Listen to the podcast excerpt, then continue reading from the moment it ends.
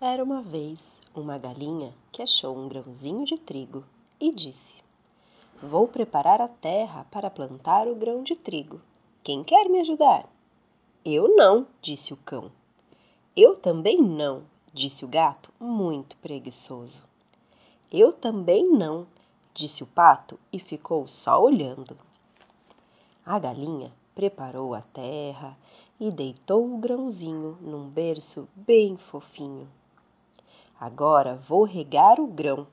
Quem quer me ajudar? Eu não, disse o cão. Eu também não, disse o gato, muito preguiçoso.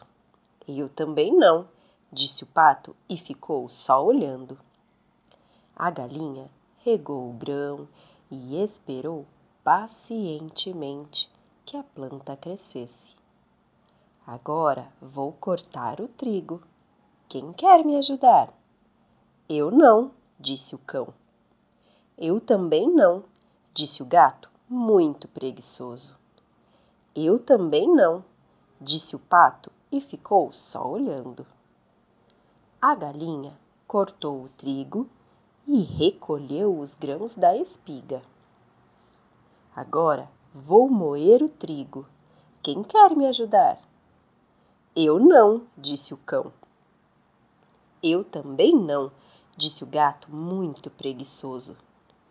Eu também não, disse o pato e ficou só olhando. A galinha então moeu o trigo e disse: Vou fazer a massa do pão. Quem quer me ajudar a amassar e sovar? Eu não, disse o cão. Eu também não, disse o gato, muito preguiçoso. Eu também não, disse o pato e ficou só olhando. A galinha amassou bem a massa e fez um lindo pão. Vou assar o pão. Quem quer me ajudar a acender o fogo? Eu não, disse o cão. Eu também não, disse o gato, muito preguiçoso. Eu também não, disse o pato e ficou só olhando. A galinha fez um fogo no fogão e pôs o pão para assar. Logo havia um cheirinho delicioso de pão fresquinho no ar. Hum! O pão está pronto, disse a galinha. Eu quero um pedaço, disse o cão.